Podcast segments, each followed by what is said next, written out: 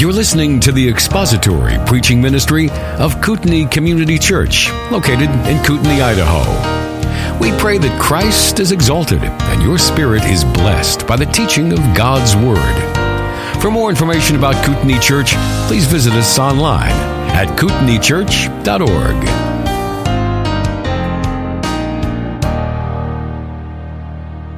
Hebrews 13, beginning of verse 5. Make sure that your character is free from the love of money, being content with what you have. For he himself has said, I will never desert you, nor will I ever forsake you. So that we may confidently say, The Lord is my helper. I will not be afraid. What will man do to me? Well, contentious, uh, covetousness, I should say, is a difficult sin to mortify. And one of the reasons that it is so difficult is not just because it is woven into the warp and woof of our hearts, and deep in there, but because of the dizzying number of influences in our culture and in our society that encourage covetousness, excuse covetousness, incentivize covetousness, and appeal to our covetousness. Advertising appeals to our discontent, and the purpose of advertising is to make us discontent and to appeal to our discontent so that we will seek to satisfy that discontent with something that we are told will finally make us content. But once you see an advertisement for something, you can almost never get that idea, that discontentment out of your heart and out of your mind without a very purposeful and intentional uh, attack against that sin of covetousness. Sometimes we don't even know that we need something until we see an advertisement for it. We see the whatchamagigget advertised on television and we think to ourselves, how did I ever live without a whatchamagigget up until this point? I didn't know I needed a whatchamagigget until I saw the whatchamagigget advertisement. And now I wonder, how has human history ever gotten by? How have we ever lived for 6,000 years without whatchamagiggets? In every home. And then you go out and you buy a whatchamagigget and you're satisfied by that. You're content by that for a little while until the whatchamagigget 2.0 comes out. And then you think to yourself, how in the world did I ever get by with a whatchamagigget 1.0? Because the 2.0 surely is going to satisfy that craving that I have in my heart and soul for the whatchamagigget. And so you go out and you buy the whatchamagigget, all because it is far too easy for people to appeal to our discontent. It is all too easy for people to appeal to our covetousness. Greed and envy and jealousy have this strong gravitational pull that affects our hearts and draws us toward those things. And it is a pull that we must fight against. It is a draw that we must resist. Covetousness has become a national pastime. It used to be tax evasion or tax avoidance. Now it's covetousness. It's become something that we do just as a matter of course. It's almost a sport in our culture to chase after the next biggest thing, the next greatest thing, the next intriguing thing. And it is a defining mark of our culture. It has become the water in which we swim, so much so that we are not even really aware at times just how covetousness, covetous we are and how much covetousness drives what we do. As an aside, the problem with covetousness is not that we live in a capitalistic system. That's a lie. It's, it's not a lie. Well, it's actually a lie that we live in a capitalist system. We live in a government controlled, government regulated, government mandated, government curated society where they allow just enough production, just enough freedom so that they can take just enough to keep us from revolting to give to our uh, benevolent overlords. That's the system that we live in. That's not capitalism. But the lie that says that uh, capitalism is something that creates greed. You hear this all the time. It's greedy people that flourish in a capitalistic system. And capitalism appears, appeals to greed. Capitalism doesn't appeal to greed. Capitalism appeals to our self-interest. And the problem is not that, the problem is not that a capitalist system creates greed. People who say that, I just wonder, do you think that people in socialist countries and, and, and communist countries, they don't, they don't have covetousness? You think people in socialist systems read, you know, be free from covetousness and they wonder, what is that covet, covetousness is? What is that? I wonder if we lived in a capitalist system, I bet we'd understand what covetousness is. No, we all have it. Capitalism doesn't create it. Socialism doesn't create it. It's just manifested differently in different environments in which we are placed. It is a problem of the human heart, not the environment in which we live or we swim. We just happen to live and swim in an environment that appeals to that sin within us. We live in an environment that appeals to a lot of sins within us. But let us never fall prey to the lie that says if we only lived under a different system, people wouldn't be so greedy. Different systems just give a lesser number of people the power and influence to be greedy and to take everything for themselves. At least in the capitalist system, we can all take as much as we want. but it's not the problem is not the capitalist system. That's a lie. The answer to covetousness in our hearts is not to change the environment in which we live. The answer to covetousness in our hearts is to cast it off and to put it to death and to instead foster the delightful virtue of contentment. Covetousness and contentment, these are polar opposites. And so our text, verses 5 and 6, tells us that we are to go to war against covetousness and instead we are to cultivate the virtue of contentment. The answer is contentment. The greatest reason for contentment is stated at the end of verse 5 and in verse 6 in our text. I will never desert you, nor will I ever forsake you, so that we may confidently say, the Lord is my helper. I will not be afraid. What will man do to me? That, by the way, those two quotations are, uh, quotations are the verity, that is the truth that the covetous heart must speak to itself to put to death the sin of covetousness. In other words, the author's point is, you have been given everything you need. And therefore, we have no excuse for covetousness, and we have every motivation for contentment. If I truly understand that the Lord has promised Himself to me, that has secured then the fulfillment of every single promise He has ever made. For Him to give Himself to me is to give to me everything He has ever promised to me, every good thing. And if I have that, then of course I can be content. This is the truth that feeds the virtue of contentment, and it is meditating upon this truth itself, which is the, the ammunition that we must have in order to put to death the sin of covetousness. Now last week we considered the vice that we are to cast off, that's covetousness, and this is just a review of the, the outline that we're stretching out over three weeks, last week, today, and next week. Today we're looking at the, at verse 5, the virtue that we are to cultivate, and that is contentment. And then next week, we will look at the verity that we are to cherish, namely God's companionship, the fact that He is with us. So let me re- review for you, since this is part two or the continuation of last week's message, let me review to, for you a couple of definitions. First, what it means to be covetous, covetous. What is covetousness? Covetousness is a disordered desire, a disordered desire of the heart that manifests itself in endeavoring to acquire and possess more than God is pleased to give us.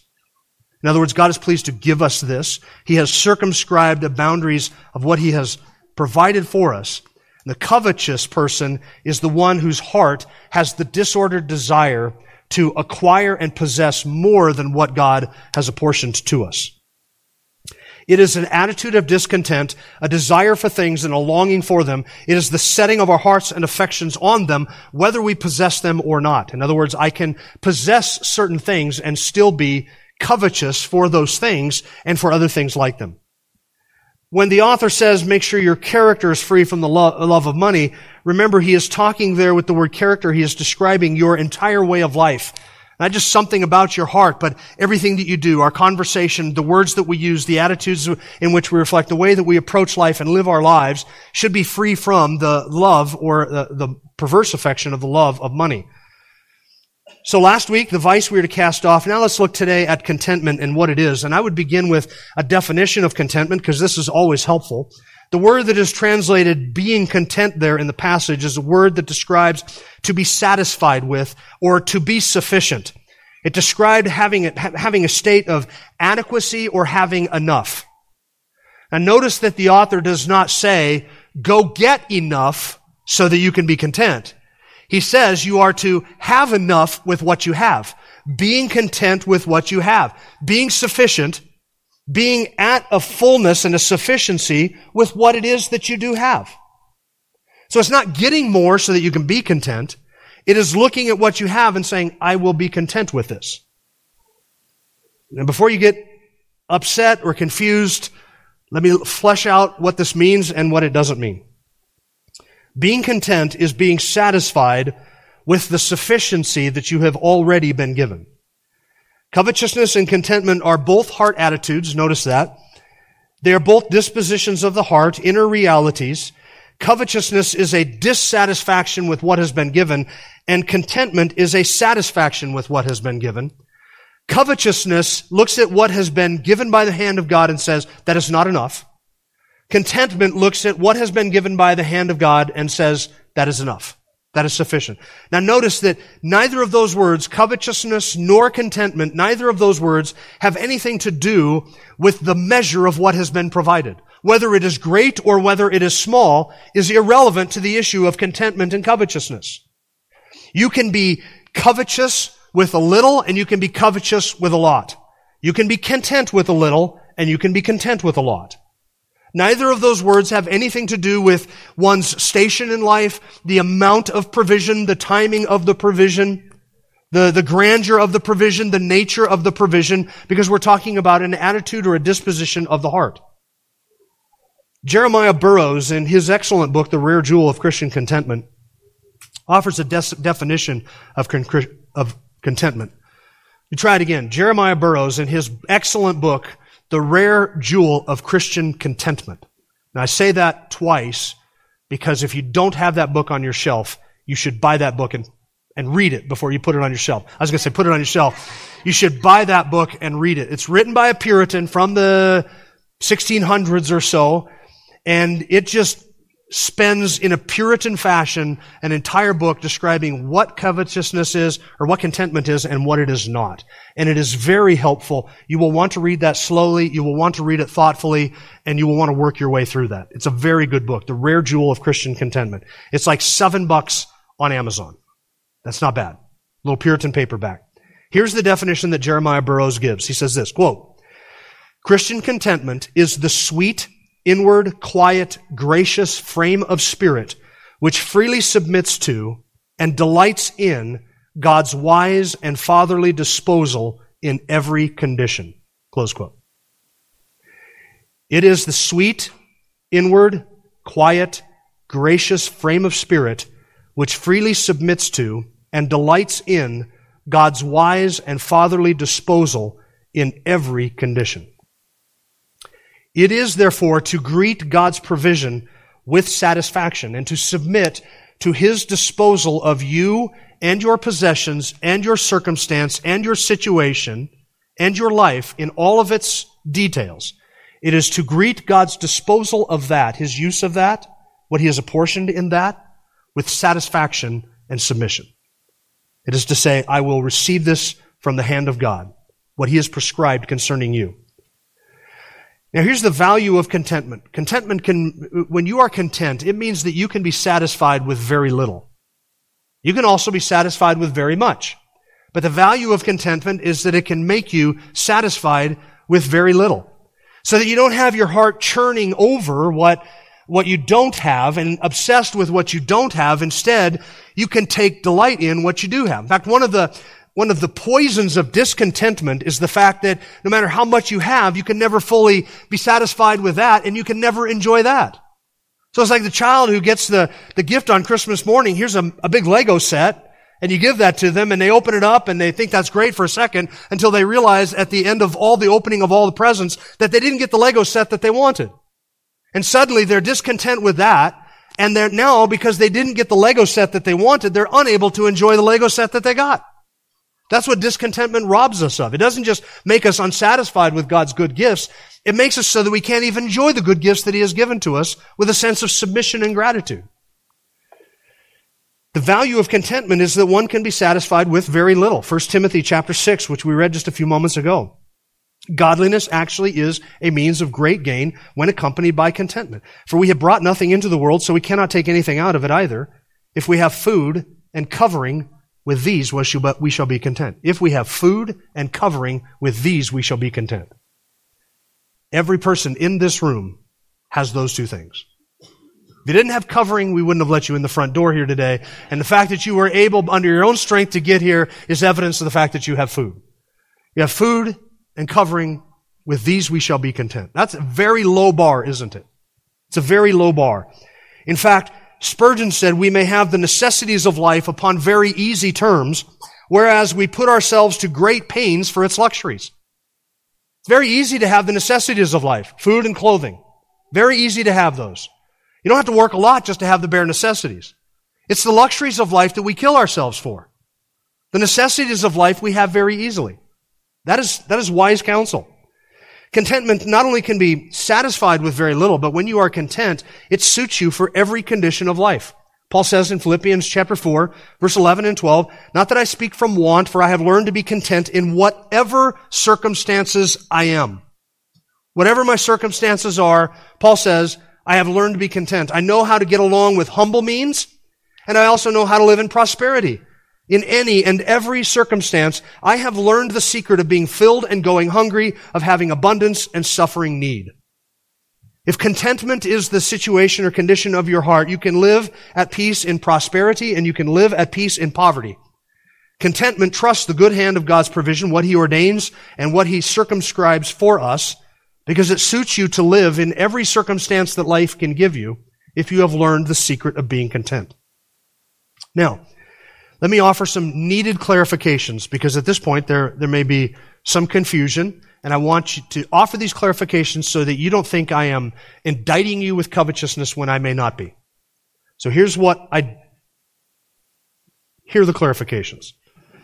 Number one, contentment does not preclude hard work and industry.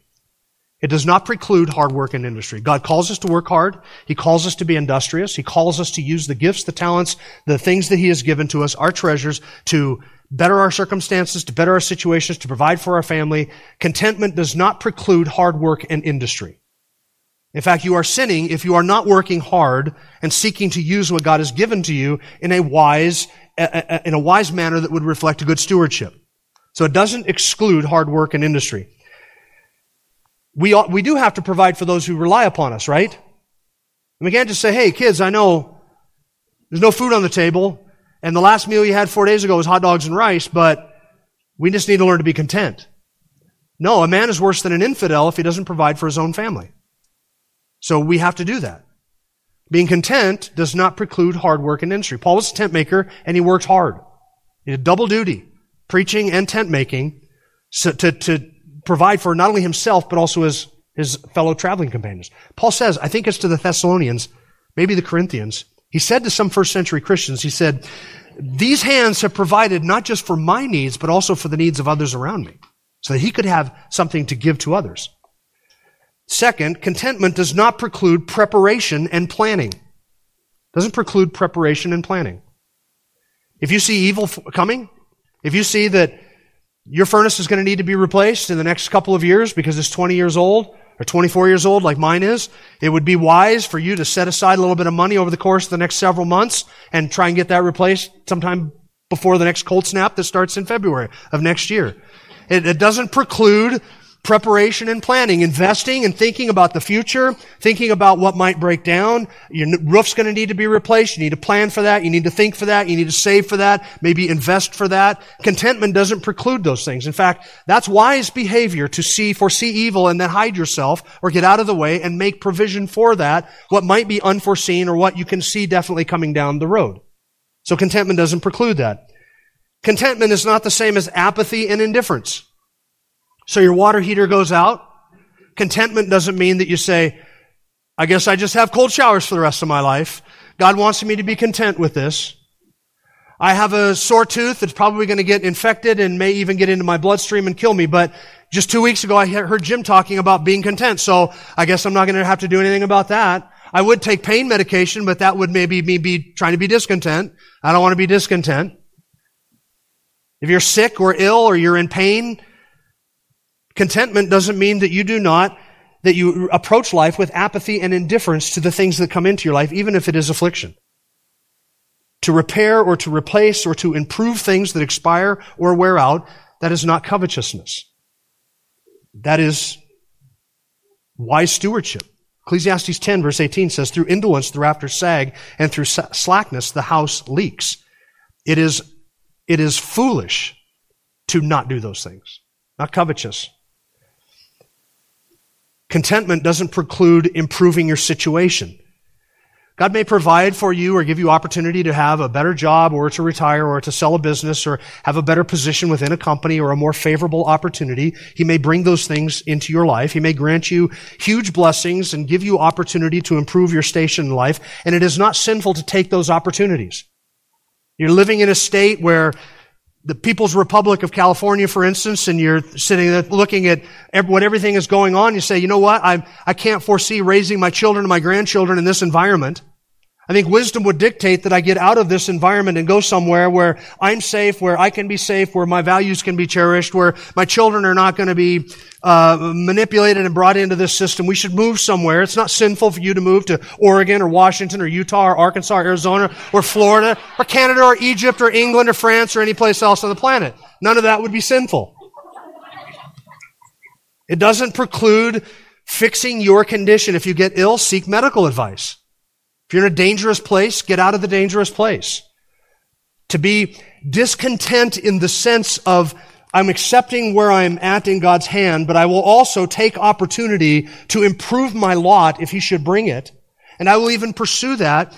That's not, that's not covetousness. Because there, you can have these two things going on at the same time. I want to improve my lot and help my family and my circumstance.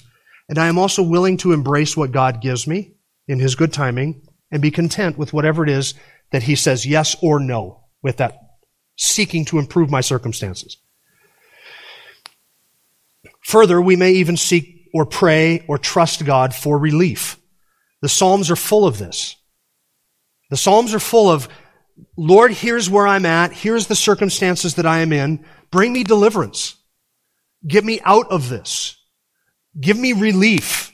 Give me salvation from this. Take me out of this. Make this stop, please. Here is what this is doing to me and my loved ones. Please make this cease. That is not, that does not come from a heart of discontent. So it is okay to seek God or to pursue relief from affliction or horrible circumstances. Paul, who was in prison, prayed for his own release. And he asked others to pray for his release. And then he made plans under the expectation that he would be released from prison.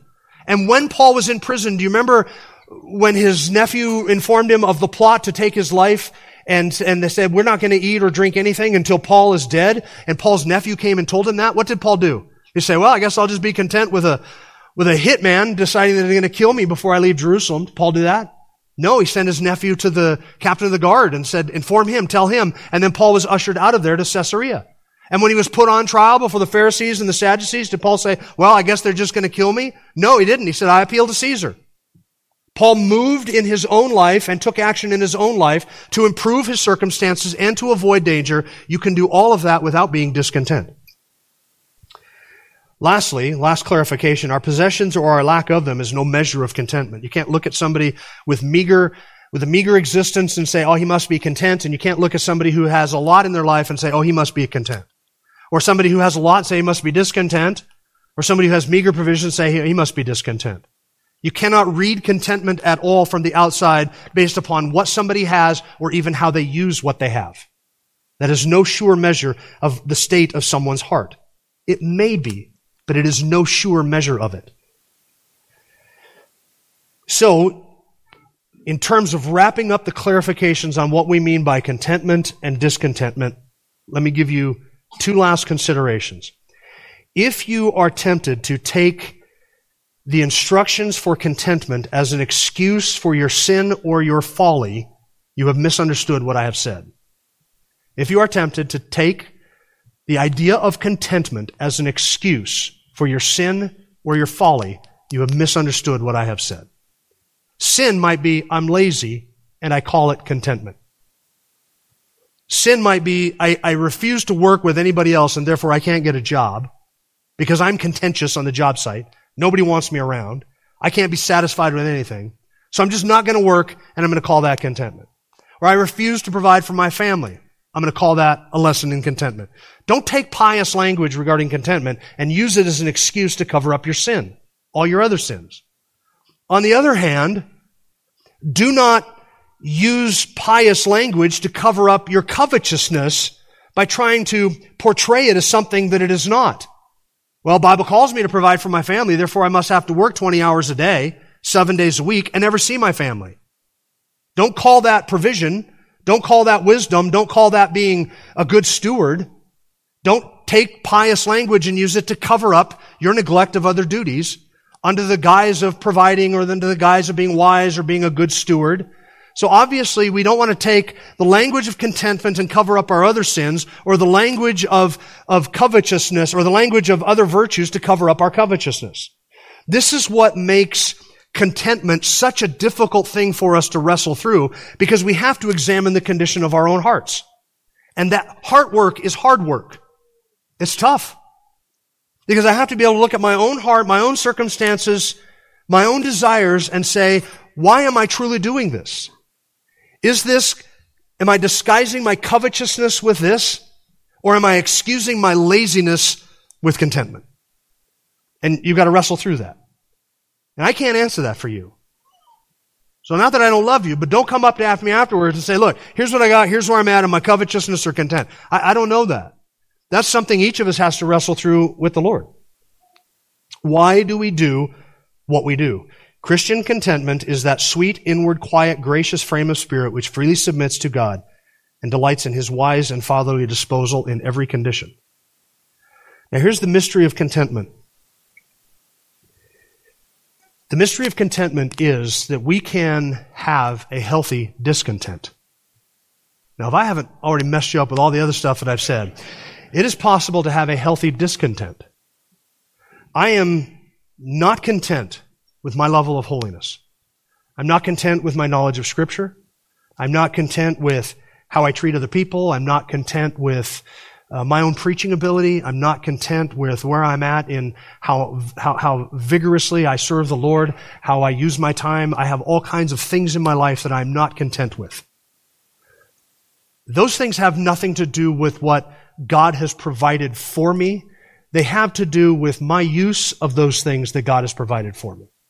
So there is a, a happy way of being discontent. I, listen, you should be discontent with your discontentedness.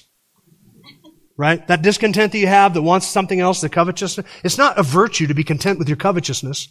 You want to be discontented with your covetousness. So that's a healthy discontent. A lack of satisfaction with where we are at spiritually. That is possible to exist even within one whose heart is marked by contentment. Now, how do we cultivate contentment? It is a virtue, it is a sweet frame of the heart and mind, and therefore it requires a work of the Spirit of God in our hearts and a continual, a continual pursuit and cultivation of this virtue. How do we go about it? I would remind you of Philippians chapter 4, which I read a few moments ago. It, it teaches us something about contentment. That is that it is a learned virtue. A learned virtue. Philippians 4, verse 11. I have learned to be content in all things. Paul didn't say, I woke up one morning and I was content. Finally, I prayed for it the night before. Lord, make me content. I woke up the next day. I was content. That's not what Paul says. Paul says, I have learned contentment in every circumstance. Paul says, I have learned the secret of being filled and going hungry. You know how you learn contentment? By being filled and going hungry. By having plenty and having nothing. That teaches you contentment. That's how we learn contentment in all of life's circumstances. We go through all of life's circumstances and then we, we allow the Word of God to shape our hearts and to reveal to our hearts where we are sinning and where we are lacking so that we may learn contentment in those circumstances. It is a learned virtue. You pick it up in the school of life. Some people pick up these lessons of contentment quickly and some people slowly. Some people need to go through those life circumstances over and over and over again to learn those lessons of contentment. But it is a learned virtue. Second, we must identify covetousness and cast it off. So this has to do with how do we, how do we cultivate this? First of all, it's, a, it's something that we learn. It takes time. We get it in this school of life. Second, we have to identify the covetousness and then cast it off. See what it is that you are craving for. See what it is that you are upset about. When you have this, but it is not enough, I want something else. Then you say to yourself, now I am, I am holding this thing that I have been given with an attitude and a heart of discontent. Because now I covet something else that somebody else has. I may have a new whatchamagigget, but my buddy has a whatchamagigget 2.0. And he shows up at the job site and we're both there. He's got the 2.0. I've got the 1.0. Man, I wish I had that 2.0. That's covetousness. You identify that and then you have to mortify that sin just like you mortify any other sin. You put it to death by reminding yourself that rather than complaining, I should give God thanksgiving and be thankful in all the things that I have. So when I identify covetousness, when you identify covetousness, you remind yourself of this truth. The Lord has promised that He Himself is with me in all things, and therefore, because He is with me, He is guaranteed that He will provide everything I need. If He has given me everything I need, then whatever it is that I am longing for in this moment, I don't truly need it. With food and with covering, I can be content. I have both of those things. Therefore, I can tell my heart, be content with what you have and identifying that sin and then thanking God for the provision that He has given and then reminding yourself of His goodness in providing it and all that that has done for you and being thankful in it. Replace jealousy with rejoicing. Rather than saying, oh, I wish I had that. Boy, I can't live without that. Boy, if only, if he turns his head, man, I'm going to snag that thing. Rejoice. Lord, thank you that you have given me this. It's not what you've given to other people. But if the Lord gave to me what he has given to other people, I might not be able to handle it. But the Lord knows me and has appointed all things concerning me, and therefore what he has given to me is perfectly suited to me and my circumstances at this moment. And so I will be satisfied with that and I can submit to that. And then pray for contentment. Third, and this I think is the key to contentment. And this I think is worth a whole message, but I'm not going to belabor this point. Instead, I'm going to remind you the rare jewel of Christian contentment by Jeremiah Burroughs. And I'm going to give you the money paragraph. I'm going to give you the money quote. It's a summation of the whole book, but don't use that as an excuse not to buy the book and read it. We don't gain contentment. This is not Burroughs. This is me for a moment. We do not gain contentment by adding to our lives. Because that just feeds discontent. When I satisfy my discontent, remember that's an idol of the heart that is never satiated. So when I when I am discontent about something and I covet something and I give my heart what it covets, it's, it's not gonna, it's gonna feel satisfied for a moment, but I have really not changed the condition of my heart at all. I haven't made it content. My heart is still discontent, but is now it's going to be discontent about other things. Or it might take a while for me to experience or uh, uh, feel the effect of that discontent, but it won't be long before it will be hungering after other things. Because again, it is an idol of the heart that demands everything, gives us nothing, and when we give to it, we only feed it, and it's insatiable, so we can never feed it enough. So we don't arrive at contentment by adding things to our lives. It's the opposite. You have to lose something. You have to lose something from your life and not possessions. And I'm not talking about giving up anything that you have. You don't have to lose any comfort. You don't have to lose any convenience. You don't have to lose any physical thing, but you do have to lose something. The blessing of contentment or the virtue of contentment is gained not by adding to what you have, by, but by subtracting from your desire. That's the key to contentment. I have to subtract from my desire. What do I want and crave and demand in this moment? I have to remove that from my desires. Jeremiah Burroughs says this Some men have a mighty large heart. Now, let me pause for a moment there by that, Burroughs is not saying, he's not using big-hearted in the sense that we would use big-hearted as somebody who's generous and gracious and gives and has empathy and sympathy and, and very outgoing and, and just bears everybody's burdens, is very nice. That's not how he's He's talking about a big heart that is a big cavernous desire for more things. That's what he means by big heart. A heart that can never be filled up no matter how much you put into it. So Burroughs says this, some men have a mighty large heart, but they have straitened or small circumstances and they can never have contentment when their hearts are big and their circumstances are little. But though a man cannot bring his circumstances to be as great as his heart, yet he can bring his heart to be as little as his circumstances, to make them even, and this is the way to contentment.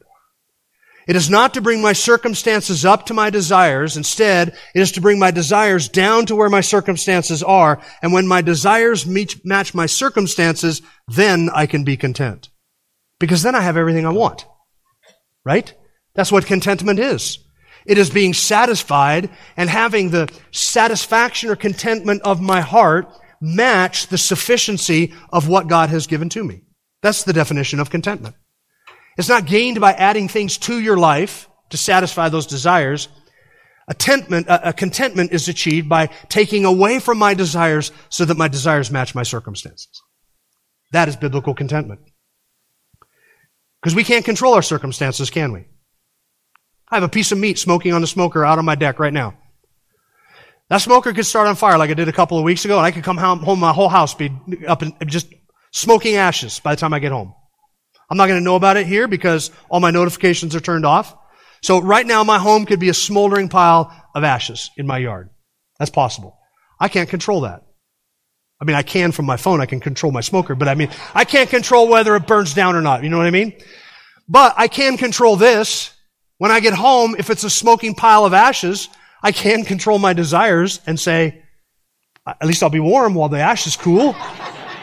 And I can be content with that. I can bring my heart's expectation down to my circumstances so that my circumstances match my heart's expectation. Because I can affect my heart. I can dictate to my heart what is true.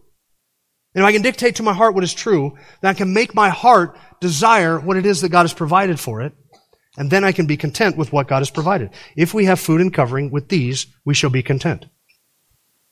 So how do I arrive at a place where I am satisfied des- uh, where God has satisfied all of my desires, I make my desires match what God has provided. And then He has satisfied all of my desires. With food and with covering, with these we shall be content. Spurgeon said this Possibly you are dissatisfied because you cannot bring the contents of your pocket up to the height of your wishes.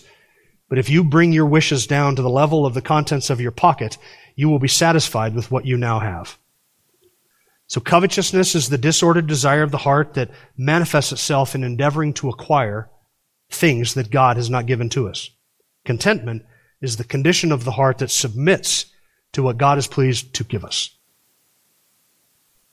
You and I have to feed our soul with the truth of verses 5 and 6. He has promised himself, I will never desert you, nor will I ever forsake you. Therefore, we can confidently say, What's man going to do to me? Burn down my house? Take away my stuff? Put me in prison?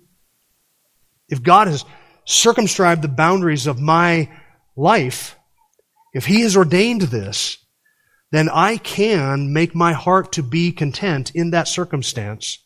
And I can praise Him and rejoice in Him in that circumstance as I meditate upon this truth that He has promised me Himself. And He has promised to never leave me or desert me. He will never forsake me. And therefore, if God is my helper, I will not be afraid, no matter what may come. And I can be content with that. We seek to correct, correct our disordered desires by the truth of God's living word. That's the pathway to contentment. If I believe and am convinced that the purposes of God are for His glory and for my ultimate and eternal good, that is what He has ordained then I can meditate upon that reality that God's purposes are for my good, not just in this life, but also in the life to come. And if I am convinced that in the providence of God, He rules all things by His benevolence and His kindness and His infinite wisdom, He has controlled every detail of all of existence so that He can accomplish what He has purposed concerning me and my good. And if I am convinced that by the power of God, He cannot be thwarted and His purposes will be accomplished and His intentions will be fulfilled, and that by His power and by His goodness and by His providence, He will fulfill all good things that concern me. And if I am convinced that the promises of God can be trusted, that he will fulfill his every word for me and all who have believed upon him and everything that is contained in scripture. And if I am convinced that his presence is with us and that he himself will never leave us, never forsake us, never abandon us, but that he is with me at this moment and he will be with me for all of eternity, never to leave us or forsake us. And that the promise of his presence is itself the promise that he will fulfill everything good he has ever promised to us. If God gives us Himself, there's nothing left for Him to give, for He has gives us every good thing in Christ when He gives us Himself. God gives us Himself in the gospel, and then He has promised us, I'll never leave you, I will never forsake you. No matter how we feel in this life. So if that is, if all of those things are true, that the purposes of God is my good and His glory, in the providence of God He rules over all things, that the power of God is without limit, that the promises of God can be trusted, and that His presence is with us even at this very moment, then brethren, we can be content. Can we not? We can be content. And therefore, I identify covetousness, I cast that vice off, and I cultivate within myself the virtue of contentment as I reflect upon the truth of God, the verity that He will never desert us nor forsake us. So we have looked now at the, the vice that we are to cast off, and the virtue that we are to cultivate. And next week, we will look more closely at those two promises and what they mean for the believer. Thank you for listening to the latest podcast from Kootenai Church. If you'd like to learn more about Kootenai Church or to donate to our church ministry, you can do so online by visiting kootenaichurch.org. We hope you enjoyed this podcast and pray you'll join us again next time. Once again, thank you for listening.